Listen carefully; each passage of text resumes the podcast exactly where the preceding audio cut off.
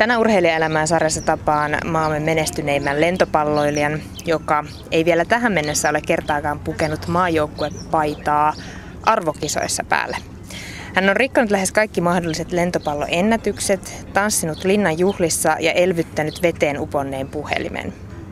Hän on Porsesta unelmoinut lentopallon mestareiden liigaan ja neljän maan mestaruuden, mestaruudet voittanut nainen, joka joutui tyytymään Jaguariin, koska pelikamat eivät olisi mahtuneet Porscheen. Lentopallon lisäksi hän on vallannut hiekkarannat. Riikka Lehtonen, miten nyt tämän auton suhteen, kun lentopallo on vaihtunut biitsiin? Pääsitkö vaihtamaan autoa? No ehkä mä oon aika vähän tällä hetkellä Suomessa, niin tota, et enemmän mennään tuonne maailmalle, niin kyllä mä nyt meinaan sen Jaguarin toistaiseksi pitää. Et katsotaan sitten, sitten joskus, että se ainakin toimii tässä elämänvaiheessa.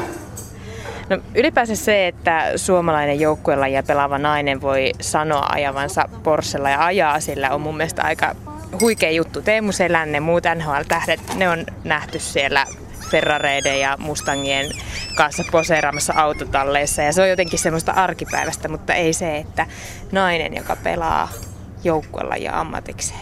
Rikka Lehtonen, sun vanhemmat ovat ajaneet rallia ja isä lupas rakentaa sulle autonkin jossain vaiheessa. Miksi ei susta tullut rallikuski?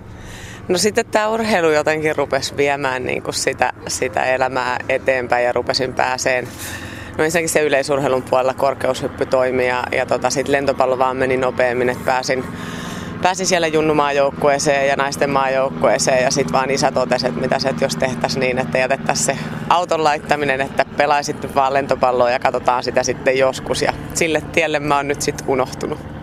Eli isäkin oli ihan innoissaan tästä lentopallosta eikä tuputtanut sua ratin taakse? Ei missään tapauksessa. Että kyllä mä ehkä itse silleen tykkään, tykkään vauhdista ja varmaan tietyllä tavalla tulee vanhemmista, mutta, tota, mutta kyllä tämä on niinku sitten taas, taas järkevä päätös plus, että se, se intohimo on niinku ollut tässä, että, että sen takia varmasti on valinnut sitten lentopallon vaikka mä kutsun sut Riikka Lehtonen tähän haastatteluun nimenomaan beach volin puolelta, niin emme oikein voi tota sun lentopallouraa ohittaa. 17-vuotias Riikka Lehtonen aloitti pääsarjauransa Oriveden ponnistuksessa lentopallo SM-liigassa. Silloin sinut valittiin lentopalloliikan tähdistöjoukkueeseen historian nuorimpana pelaajana ja samalla vuoden tulokkaaksi SM-liigassa. Mutta samanikäisenä voitit myös Suomen mestaruuden Saara Loikkasen kanssa beachvolissa. Kumpi saavutus sulle itselle oli tärkeämpi? Rannalla, hiekalla vai parketilla tahkotut pallot?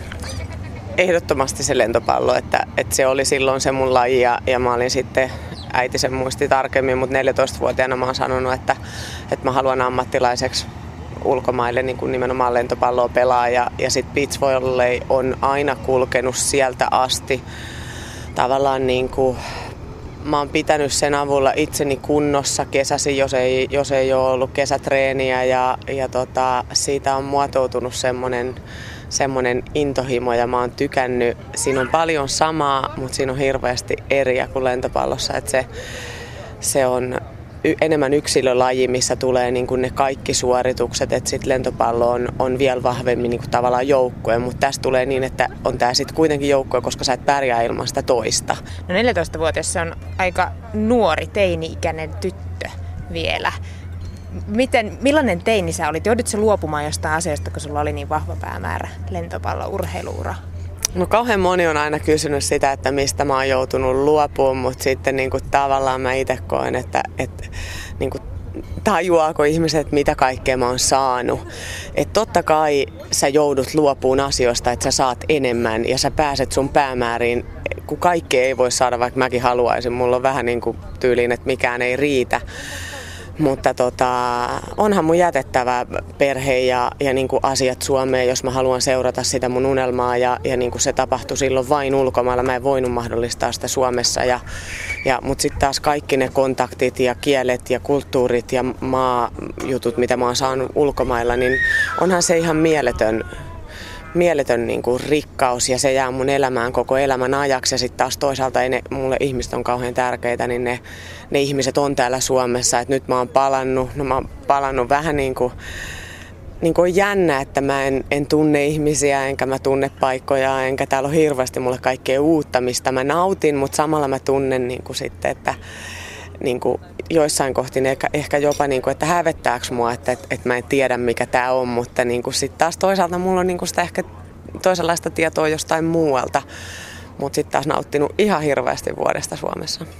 Kerro nyt joku esimerkki, että mikä on hämmentänyt täällä Suomessa? No siis ihan puhuttiin jostain työjutuista, niin sit siinä, siinä tuli niin kuin, että, että jostain, että lähtee, menee vuorotteluvapaalle, niin hetkin, että, että mikä on vuorotteluvapaa. Ja, ja niin kuin ihan jotain tämmöisiä, ja sitten puhutaan jostain kuuluisista, kuuluisista paikoista, että, että on joku joku, niin mä oon niin kuin, että no missä se on? Ja, ja niin kuin sillä, että mä en välttämättä tiedä, että onneksi mun vanhemmat ja paras ystävä Jaana on sitten aina kyllä, ne hyvin pitää mua kartalla, kun mä oon ollut ulkomaillakin, niin kertoo sitten tapahtumista, jos mä oon jäänyt. Okei, tänä päivänä niin mediahan on niin, niin edellä, mutta varsinkin ne ensimmäiset kymmenen vuotta, niin en mä paljon seurannut kuitenkaan, mitä Suomessa tapahtuu. Niin sä olit 19-vuotias, kun susta sitten tuli ammattiurheilija, lähdit Ranskaan. Millaista se oli ensimmäistä kertaa jättää kotisuomi? No koko lukioajanhan mä puhuin ja tota, niin kuin siitä lähdöstä ja mulle tuli jo lukioaikana tuli sitten tarjouksia Turkista ja silloin pohdittiin mun vanhempien ja silloin sen, sen valmennuskeskus valmentaja Virpi ja Kangaspalmusen kanssa, että, että niin kuin mitä tehdään ja, ja tota, mähän olisin ollut valmis lähteä, mutta sitten he sanoivat, että ehkä olisi parempi, että mä jäisin kuitenkin Suomeen ja hankkisin vähän sitä kokemusta, pelaisin muutaman vuoden lisää SM-liikaa ja, ja tota, lukisin toivottavasti sen ylioppilaaksi ja, ja tota, että lähtisin sitten ja näin me sitten päädyttiin siihen. No sittenhän se ei vaan niin kuin jatku tavallaan se puhe, niin sitten yhtäkkiä koittikin se viimeinen vuosi ja, ja ei vitsi, mutta tämä onkin nyt se, mistä mä oon niinku puhunut tosi pitkän aikaa. Että nyt se on se aika.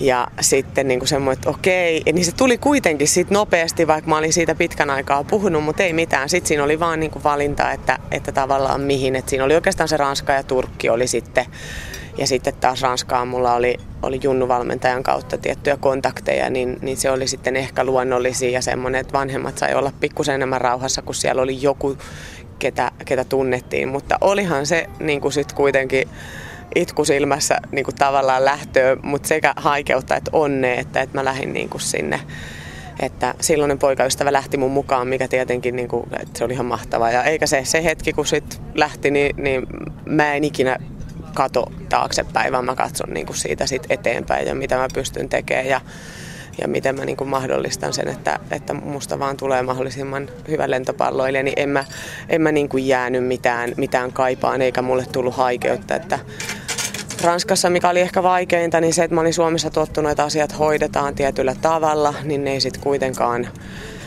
hoitunut aina niin hyvin, niin sitten mä en niin kuin ymmärtänyt sitä, että kun sanotaan huomenna, niin miksi se on niin kuin ylihuomenna. Ja kun mun perheessä ollaan kuitenkin se, että miten, miten puhutaan, niin niin asiat tapahtuu, niin se oli ehkä, ehkä vaikea. Ja toinen oli se, että kukaan joukkoissa yksi tyttö puhui englantia, mutta kaikki muut todella huonosti, niin se kommunikointi ja silloin mä koin olevani vähän yksin.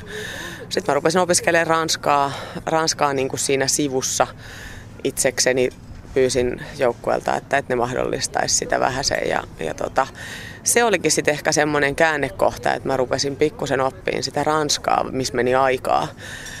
Mutta tota, mä pääsin vähän mukaan niin kuin niihin pelaajiin ja, ja tota, sitä kautta itse asiassa sit tulikin, niin kuin, että sitten mä opin, opin sen ranskan ja sitten kun mä menin Italiaan, niin sitten mä halusin oppia Italian ja, ja se kommunikointi niiden ihmisten kanssa, että tästä tuli myös se, se tärkeys. Niin, eli siis tällä sun sammon urheilulukio aikaisella valmentajan pelolla ei enää ollut väliä, joka oli sanonut siis näin, että kuinkahan sä pärjäät siellä maailma, kun et syö mitään, etkä edes puhu englantia. Niin, no joo, mulla oli siis tosissaan koulussa ei ollut mikään vahvat arvosanat ja, ja tosissaan ruoka, niin kuin, mä vaan urheilin, että vanhemmat teki eväitä, että mä muistin syödä ja, ja tota, olin, olin aika hoikka tyttö, niin joo, se oli vähän niin kuin semmoista, semmoista kornia, mutta jos joku muuhun usko, niin virpi, että toki sit Suomessa oli, oli semmoisia, että no hei, että tehdäänkö sopimus, että mm, jos sä tuut sieltä takaisin. Ja musta se oli käsittämätöntä, että että mä olin niin lähdössä sinne pärjään, että mä sitten vaan sanoinkin, että, että, no, että katsotaan sitten siinä vaiheessa, että jos mä en pärjää, niin mä teen sitten, että mä en ole tyyppi, joka tekee tavallaan backup että, että se mikä on mun haave ja unelma, niin mä vedän sitä kohtiin täysiä ja, ja sitten jos ei se onnistu, niin toki varmaan pudotaan korkealta ja kovaa ja, ja sitten keräillään luita ja mietitään, että mitä sitten, mutta tota, mä en halua käyttää sitten taas sitä energiaa siihen, että, että mä tota, mietin niitä valmiiksi, mä mieluummin käytän sen energian, että kuinka musta tulee parempi. No, Euroopan maiden, Ranskan, Italian, Kreikan ja Turkin lisäksi sä kävit myös Japanissa.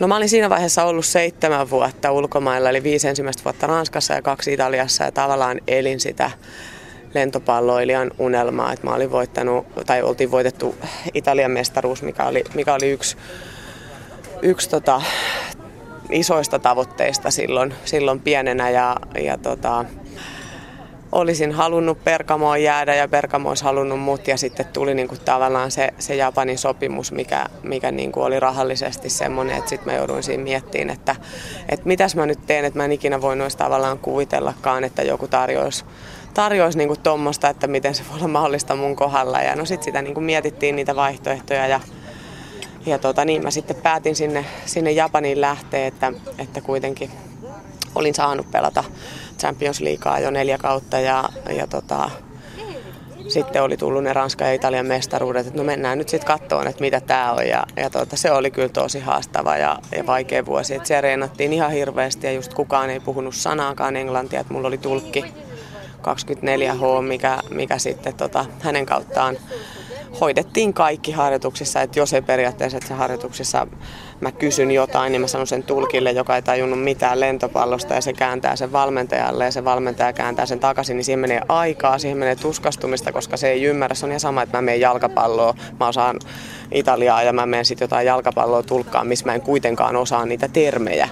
Niin se, että, että ei se, sä tarvit niinku asiantuntijaa tavallaan myöskin siihen, niin sitten oli semmoista, semmoista hermostumista ja sitten tosissaan se oli aika päätöntä se, se treenaaminen, että minä, joka tykkään treenaamisesta, niin jopa, jopa niin kuin siellä se sitten meni yli. Mutta tota, mä päätin, että, että, tota, että joko mä sitten taas nautin siitä, että mä olin se ainut ulkomailla, niin se ei saanut olla kuin yksi, niin, niin tota, että joko mä muutun siinä tai että en mä voi muuttaa 22 pelaajaa. Ja, ja siitä se sitten oikeastaan niin kuin lähti ja, ja sain sitten nautittua niin kuin sen loppuvuoden, että et, et otan niin kuin irti näistä hyvistä asioista, mitä täällä on. Palkka tuli tasan päivälleen, että siitä ei tarvinnut ikinä kysyä, että onko se huomenna. Ei, se oli just silloin, kun piti. Ja, ja olihan siellä niin kuin tämmöistä tosi tarkkaa, mutta sitten sit taas mun mielestä niin tuloksia, jos haetaan, niin, niin siihen pitäisi vähän keskittyä eri, eri tavalla. Mutta tota, se oli kokemus ja mä menisin jäädä sinne vielä toiseksi vuodeksi, että, tota, että kyllä mä siitä sitten rupesin nauttimaan, kun mä pääsin tavallaan siihen systeemiin kiinni. No aina kaikki ei ole ollut ihan niin jämptiä. Kauden 2002-2013 pelasit ensin Italiassa, mutta äh, siellä seurasi ajautui loppuvuodesta pahoihin talousvaikeuksiin ja sitten päästi sen seurauksena kaikki pelaansa pois. Sitten siirryit Azerbaidsaniin, jossa hyvin alkanut kausi päättyi tapahtumasarjaan, jota et ainakaan omien sanojensi mukaan ennen ole kokenut. Seura ei maksanut palkkaa ja paluulennokki sä et maksaa itse. Kuinka paljon sun urheilijauraan kuuluu tämmöinen rahojen pänääminen ja muutenkin tämmöinen sotkujen selvittely? No varmaan se on urheilijoille aika joka päiväistä, että, että valitettavasti niin kuin sitä on, on yllättävän paljon, että sen takia on sitten managereita, joiden kautta sitä yritetään hoitaa, että, että pelaaja pystyisi tai urheilija pystyisi keskittyä niin kuin sen urheilemiseen, mutta totta kai se vaikuttaa joka päivä sen elämiseen, että kun sitten sit, niin kuin toki riippuu palkoista, mutta kun on, on niin kuin hetkiä, että sä et elä, sulle ei ole rahaa elämiseen, että sit sä joudut niin kuin pyytää vanhemmilta rahaa tai, tai joltain muulta, niin onhan se niin kuin ihan tavallaan skitsotilanne, että sitten taas urheilijaa syytetään, että no sä et ajattele muuta kuin rahaa. No ei, ei pidä paikkaansa, koska jos sä oot tehnyt sopimuksen mikä sulla on, niin sehän niin kuin oikeuttaa urheilijan saamaan palkkaa ja, ja sitten taas urheilijan niin kuin ihan sama mikä muu työ tahansa. Mutta tota, niin kuin, totta kai ensisijaisesti, tai mä ainakin, niin, niin teen tätä intohimosta siihen urheiluun. Ja sen takia mä jatkan, ja se on kauhean vaikea tehdä sellaisia päätöksiä, että sä teet jonkun jonkun lakon, että sä et, et mene, niin miksi et sä menis, kun sä nautit siitä pelaamisesta niin oli se, oli se aikamoinen vuosi, että kun mä pelasin niin kuin yhden parhaimmista kausista Piatsensassa se edelliskausi ja sitten mä päädyin kuitenkin monesta hankaluudesta johtuen niin sinne Kreemaan ja, ja tota, se meni konkkaan ja sieltä jäi rahoja saamatta, mikä oli ihan yllättävää. Mä itse asiassa sain sieltä yhden palkan. Kauan tästä nyt on, mitä mä en niin kuin odottanut ollenkaan, koska he meni konkurssiin. Sinänsä sitten manageri hoisi hienosti, että mä ajattelin, että ne rahat jäi niin kokonaan sinne. Ja tota, siitä niin kuin sit lähti semmoinen kauhea vyyhti, että se kyynärpää ja, ja tota, sitten niin kuin se operoitiin kerran ja justiin sitten se sitten se Azerbaidsan ja sitten tultiin sieltä. Mutta toisaalta niin kuin, tämä vuosi on opettanut ihan hirveästi asioita ja, ja niin kuin, miten, on, miten mä oon tavallaan lähtenyt silloin, silloin 17-19-vuotiaana niin kuin tekemään sitä, sitä omaa uraani. Niin yhtä lailla mä lähden tietyllä tavalla tekemään sitä nyt, että toki tuossa on 14 hienoa tai 15 hienoa vuotta takana, mutta ei niillä ole mitään merkitystä tästä hetkestä eteenpäin, kun mennään beach kisoihin niin mä oon siellä ihan uusi ja mä en tunne ketään ja, ja kukaan ei tunne mua ja, ja mulla on siellä niin kuin kaikki pelaajat opeteltavana ja, ja se on niin kuin tosi, tosi iso haaste, mikä on, mikä on sitten taas samaan aikaan makea. Mä koen paljon niitä samoja fiiliksiä mitkä mulla on ollut silloin 19-vuotiaana, niin kuin, että, että mulla on ihan uusi maailma, missä on, että mä toivon vain, että mun aika riittää, koska ikä on tullut lisää ja, ja toki niin kuin, sitä muuta, että tämä ei, Teemu näyttää hienoa esimerkkiä, että, että noin pitkään on ainakin aikaa, jos pitää itsestään huolta. Mutta sulle ei kuitenkaan käynyt niin, mä muistan tuossa alku keväästä haastattelin lentopalloilija Leluojan sivua ja hän sanoi, että, että ulkomailla hän huomasi, kun hän palasi Suomeen, että, että hän löysi ihan uuden nautinnon taas siitä pelaamisesta, koska ne raha-asiat vei niin paljon sitä, että hän mietti enemmän palkkapäivää kuin pelipäivää. Joo, ja niin kuin tietyllä, mä niin kuin tietyllä tavalla pystyn tuohon yhtyyn ja, ja niin kuin sit se, että siitä tuli niin kuin semmoista, semmoista tietynlaista arkea ja putkea, niin kuin missä sit vaan eli, että, että sä pelaat siellä sen kauden, Suomeen ja sä odotat ne, ne tarjoukset ja, ja sitten mm, lähet, lähet niin kuin sit johonkin syksyllä mutta jos ei se, että ne on ollut tosi vähissä sormissa, missä niinku se joukkueen kokonainen struktuuri on niin hyvä ja ammattimainen, missä on niinku makea olla, missä kehitetään pelaajaa, missä on joukkueella selkeät päämäärät, missä se työ on pitkäaikaista. Semmoisen seurassa mä oon nauttinut ihan äärettömästi niin olemisesta. Ja siellä mä oon pelannutkin parhaat, parhaat kauteni ja ne on Kannes, Bergamo ja Pietsensa. Niin tota, ei se ole kivaa, jos, niin kuin, jos ne oikeat asiat ei ole. Et kun mä oon tyyppinä semmonen, että mulla on ihan sama, että onko mä sit 19, 25, 34, mitä mä oon nyt, niin kun aina pystyy kehittyyn. Mutta et saako sä sitä niin kuin toisaalta toiselta puolelta ja, ja tota, toki se on haasteena, kun sä vaihdat seuraa, niin, niin välttämättä pelaajia ei niin paljon tunneta ja, ja niin kuin, mitä siinä sitten onkaan niin kuin syynä, mutta mä oon nyt löytänyt yhdyn niin kuin siinä lelun sanoihin, että mä oon löytänyt myös sen pelaamisen ja harjoittelemisen ilon uudestaan, että, että tavallaan niin kuin muhun uskotaan ja mun rinnalla on semmoinen, semmoinen ryhmä ihmisiä, joiden kanssa mä nautin työn tekemisestä ja me ollaan saatu, toki se luotto pitää luoda, mutta me ollaan sitä niin kuin koko ajan luotu ja, ja tässä on tosi makea, makea ympäristö, että, että jo niin kuin ihan lähimpinä meitä on tietenkin Taru mun pelipari ja sitten koutsi Kaipe, mutta sitten niin kun mennään ihan fyssarit, lentopalloliitto, olympiakomitea, piitsitalli, niin, niin kuin mikä sieltä huokuu se yhteishenki, niin se on tosi makea tehdä juttuja, kun se, se niin kuin tavallaan ne, ne palikat on kunnossa. Että okei, tällä hetkellä jo rahaa puuttuu, mutta tota, intohimoa löytyy, mikä on mun mielestä oikea lähtökohta asioihin. No kun tätäkin kuuntelee sun uraa ja kaikkea mitä sä oot tehnyt, on treenejä, pelireissuja, muuttoja, Mä muistan nyrkkeilijä Emeli Kataista sanoi kerran, että kun häviää matsi, on silloin sellainen olo, että on pettänyt kaikki, koko sen ryhmän, mistä säkin puhuit äsken ympärillä. Rikka Lehtonen, kuinka itsekäs täytyy olla, että voi olla huippuurheilija? No varmasti hyvinkin itsekäs, että mä en jossain vaiheessa, niin kuin, en mä sitä ollut edes ajatellut, kunnes paras ystäväni niin kuin siitä, siitä sanoi ja, ja tota, niin kuin aluksi se tuntui kauhean pahalta, koska mä en missään tapauksessa halua olla itsekäs ihminen. Mutta sitten kun mä sitä tota, mietin, niin onhan sun pakko olla itsekäs, koska niin ne kaikki valinnat, en mä voi tehdä niitä asioita, mitä, mitä niin kuin, että mä joudun monesti pettään, pettään ihmisiä että mä en, en tuu tai mä en ota osaa tai jotain, koska mä harjoittelen ja mä mm, teen palauttavaa treeniä ja mä, koska se kehittää mua siellä pelissä, niin mä en välttämättä ja mä en voi auttaa. Niin kuin, nyt on ollut sinänsäkin hieno vuosi palata tänne, että mä oon niin sanotusti vähän voinut ottaa takaisin, että mä oon voinut auttaa niin kuin niitä ystäviä, jotka mua on, on auttanut niin kuin siinä aikana, kun mä oon ollut ulkomailla.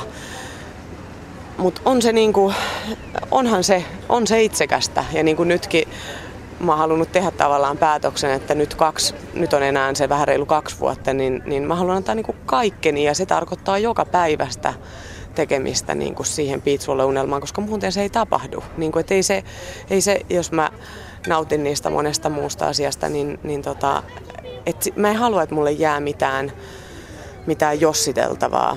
Nyt siis vaihtui parketit tuohon hiekkaan. Mitä uutta tämä lajinvaihto sulle toi? Ainakin ei enää hikisiä sisäpelikenkiä. Ei joo, se oli nyt niinku kengät, kengät narikkaan. Vähän niin kuin se tapahtui ehkä, ehkä niinku odottamattomasti niinku äkkiä, ja, ja tota, mutta onhan se sitten taas tietyllä lailla kymmenen vuotta se unelma, tämäkin unelma ei elä, elänyt ja, ja tota, nyt se tapahtui. Öö, hienoa, että mä saan jatkaa niinku pallon parissa. Ja niin kuin sanoin tuossa aikaisemmin, niin laji muuttuu aika pitkälti, että, että tota, alusta on, on aivan eri kenttä. Kentän koko on ihan pikkusen pienempi, eli kahdeksan kertaa kahdeksan, kun lentopallossa on yhdeksän kertaa yhdeksän, mutta pelaaja on vain kaksi. Eli sun on niin osattava, osattava, pitää osata tehdä kaikkea. Ja ja tota, niin kuin, että lentopallossa, jos on huono päivä nyt vaikka hyökkäyksessä, niin sä pystyt silti monella muulla kompensoimaan. Mutta nyt sitten, jos ei hyökkäys kulje, niin, niin sä oot siellä kyllä yksin. Ei ole vaihtopelaajia eikä, eikä, tota, eikä niin kuin, että, että ainoa tuki tavallaan, minkä sä saat, niin on siltä viereiseltä parilta ja, ja tota, niin kuin se, se tilanne ja varmaan sitä kautta niin kuin paine on tietyllä tavalla kovempi, koska ei ole vaihtopelaajia mä oon kyllä aina inhonnut olla vaihdossa, että en mä sinne ole niin muutenkaan, muutenkaan halunnut, että se, se tuntuu aina pahalta. Mutta tota, sitten kaikki uudet tekniikat ja minkä mä lähinnä näen niin kuin isoimpana on se, että, että nämä niin kuin pelaajat, että mä maailmalla jo sitten kuitenkin pelaajia tunsin paljon ja tarkoitan niin kuin sitä pelitilannetta ja pelin lukua, että, että mitä ne tekee missäkin tilanteessa ja mikä on niiden bravuureita, niin, niin tavallaan nyt mä en tiedä yhtään. Ja se peli on kuitenkin, se on taktisesti aivan eri, kun siellä on kaksi pelaajaa. No siis totta kai yksi, yksi muutos on se, että sun peliasu vaihtuu, ei ole enää shortseja, vaan pikinit päällä. Kun mä katson noita urheilukuvia, niin totta kai naisista, on se laji mikä tahansa, niin kyllä, kyllä siellä tenniksen pelaajilla on hameet vähän ylhäällä ja varmasti yksi suosikki kohde on piitsin pelaajat. Tuleeko urheilijana, mietit sä yhtään sitä, että, että miltä mä nyt näytän? Piitsi, siinä on vähän vaatetta päällä. No totta kai mä haluan näyttää hyvältä, niin kuin että, äh, että totta kai mä haluan pitää niin kuin siitä huolen, mutta ihan ykkönen on se, että, että mä haluan näyttää niin kuin, mä haluan voittaa niin kuin se, on se, se on se, että sen jälkeen niin kaikki muu on, on niin kuin toisarvosta. Että, et, mutta siinä vaiheessa, kun mä menen sinne kentälle, niin mä laitan itteni niin kuin sillä tavalla parha, parhaamman näköiseksi, mitä, mitä niin kuin tavallaan mä pystyn, mutta ei se, sitten mä en pelitilanteessa mieti hetken vertaa, että, että niin kuin miltä mä näytän. Se on sitten niin kuin ihan sama löystikö ponnari tai... Niin, niin. tai sitten jos ne pikinit vähän, vähän menee sivuun, niin sitten menee sivuun, että, tota, että se on sitten katsojien ilo. Mä kävin katsoa tosi paljonkin lentopallopelejä silloin, kun asuin vielä kotikaupungissa, niin Kokkolassa, Kokkolan tiikereiden peliä. Mun mielestä se oli ihailtavaa katsoa sitä niiden tsemppimeininkiä, joukkue, joukkuepelaamista, vaikka se pallo hävittiinkin. Mutta miten, jos sä vertaat nyt lentopalloa ja biitsikulttuuria, jos semmoista voi sanoa, mitä eroja siellä pukkarissa oikein on? No ensinnäkään biitsissä ei ole pukuhuonetta.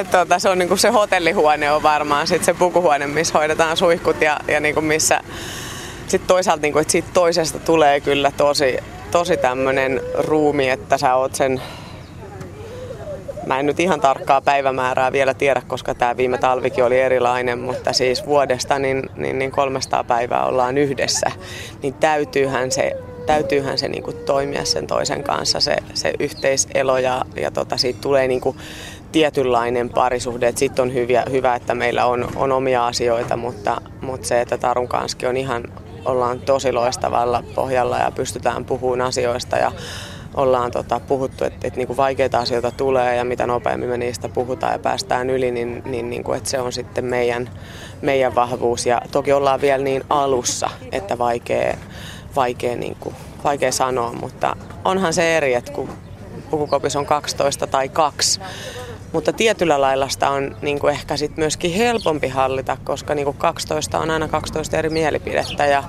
ja tota, sit, että miten sä löydät ne pelaajat, että niillä on sama päämäärä ja, ja niin kuin se oli ehkä vaikeaa välillä joissain joukkueissa, että ei ajateltu samalla lailla. Mä luulen, että miehissä ei ole sitä ongelmaa niin kuin naisissa, että miehet menee aina voittaa, mutta naisissa on sitten välillä ehkä Siis tämä on valitettavaa sanoa, että, että on ehkä eri motiiveja. Että no musta on nyt kiva olla Pariisissa ja mä tässä nyt vähän reenaan ja pelaan. Kun sitten on niitä, jotka niin oikeasti haluaa voittaa.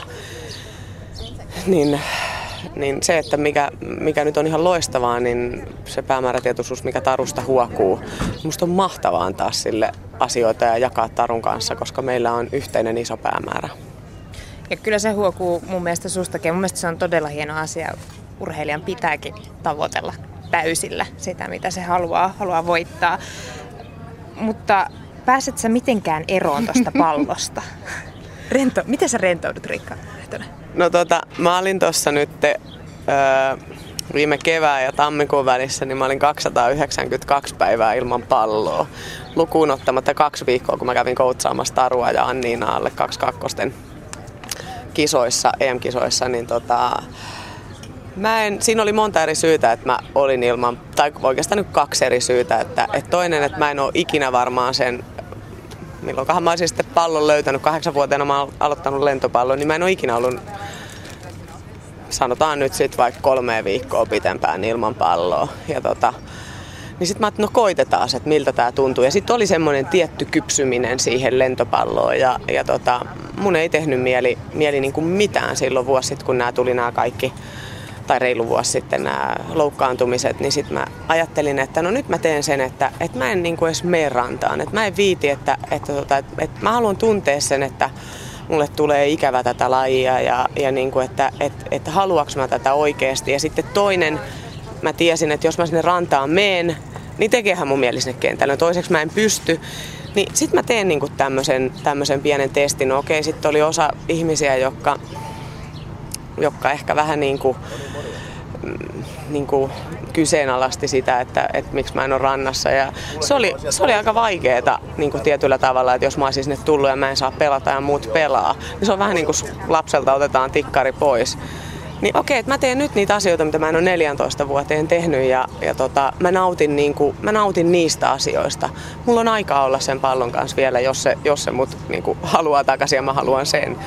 Ja niin se sitten niinku meni, että, että mä annoin vaan tarpeeksi tavallaan aikaa ja, ja sitten sit se, että sit mä näin Tarun niinku siinä kunnossa, niin se oli varmaan semmoinen viimeinen, viimeinen motivaattori, että joo, että mä haluan niinku lähteä tähän. Ja, ja sitten kesän aikana se, se muodostui ja, ja sitten se oli se elokuu, kun mä kävin niitä koutsaamassa ja oli hieno nähdä niin kuin likat. Ja silloin mä olin kateellinen, että ne on kentällä ja mä en, niin se oli niin kuin lopullinen vastaus, että mun paikka on tuolla eikä, eikä täällä tällä puolella. Ja, ja siitä niin kuin se, se lähti sitten. Milloin mä rentoudun, niin varmaan sitten tuossa ensi talvena, kun, kun et nyt mä nautin näistä kesä. Tämä on mun ensimmäinen kesä, että mulla ei ole kesälomaa, mistä mä oon ikin onnellinen, että, että mä oon takaisin kentällä ja, ja nyt me kierretään turnauksia ja mahdollistaa meidän unelmaa ja mulla tulee myös olemaan elämäni ensimmäinen talviloma niin tota, en ole kyllä suunnitellut, että mitä, mitä tehdään, että nämä turnaukset eka ja ja tota, Mutta sitten siis ystävien kanssa, että sitten kun on vapaa-aikaa, niin ystävien kanssa ja musiikkia, saunomista, ruokaa. Niin, nyt on tulossa pari viikon päästä alkaa EM-kisat. Mitä sä sieltä odotat? Riokin häämöttää jo tuolla parin, parin vuoden päässä. No Rio ajatellen tässä on niin kuin paljon vielä edessä, että ne on, ne on nimenomaan sitä arkea ja, ja sitten tulee näitä NS-pikkukisoja, mikä on mulle ihan mielettömän isoja kisoja, että, että tota, mä olisin aina lentopalloilijana toivonut, että mä pääsen edustamaan Suomeen Suomeen niin kuin kisoihin ja, ja se ei ikinä, ikinä toteutunut, että se otti koville, että tavallaan, tämä oli yksi syy siis, minkä takia mä vaihdoin sen lentopallon beachvolleihin, että tavallaan siellä lentopallossa tuli, tuli paljon ö, saavutettua niitä, niitä mun unelmia, mutta, mutta mä en ikinä päässyt Suomipaidassa arvokisoihin ja tämä kävi niin kuin mä muistan viime kesänä.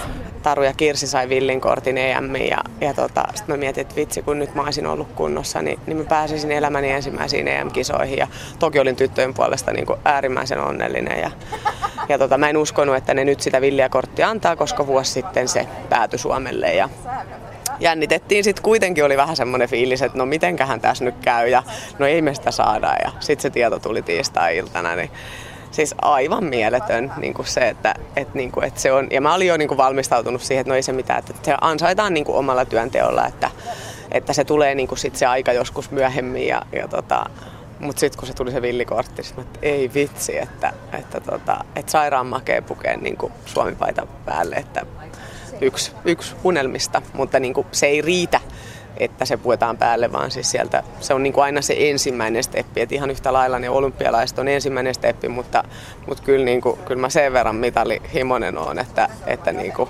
ei, se, ei se pääsy kisoihin, niin kuin, ei, ei se sitten kuitenkaan tarkoita mitään, mutta eka sinne pitää päästä ennen kuin siellä voidaan tavoitella lisää. Riikka Lehtonen, sulla on ikää 34 vuotta, tänä vuonna 35.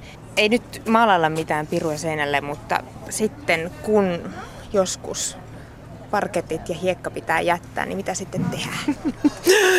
tota, mä sanoin silloin 19-vuotiaana, kun mä mietin sitten, ne kyseli silloin multa Ranskassa, että, että no, että ää, et eikö sä niin opiskele ollenkaan? Mä sitten herran että tämä on nyt mun unelma, että tätä mä oon halunnut halunnut aina tehdä, että mulla ei niinku käynyt mielessäkään opiskelu siinä vaiheessa, vaikka sitten nopeasti rupesin sitä ranskaa opiskelemaan. Mutta tota, ja sitten mä mietin, että, että se päivä kun mä tiedän, että, että mitä mä haluan ja mikä mä haluan olla isona, niin sitten mä niinku teen sen eteen, että nyt se on lentopallo. Sitten siinä meni 14 vuotta ja mä siis koko ajan siellä matkalla mietin, että, että onko jotain, mutta en mä tiedä mikä musta tulee isona.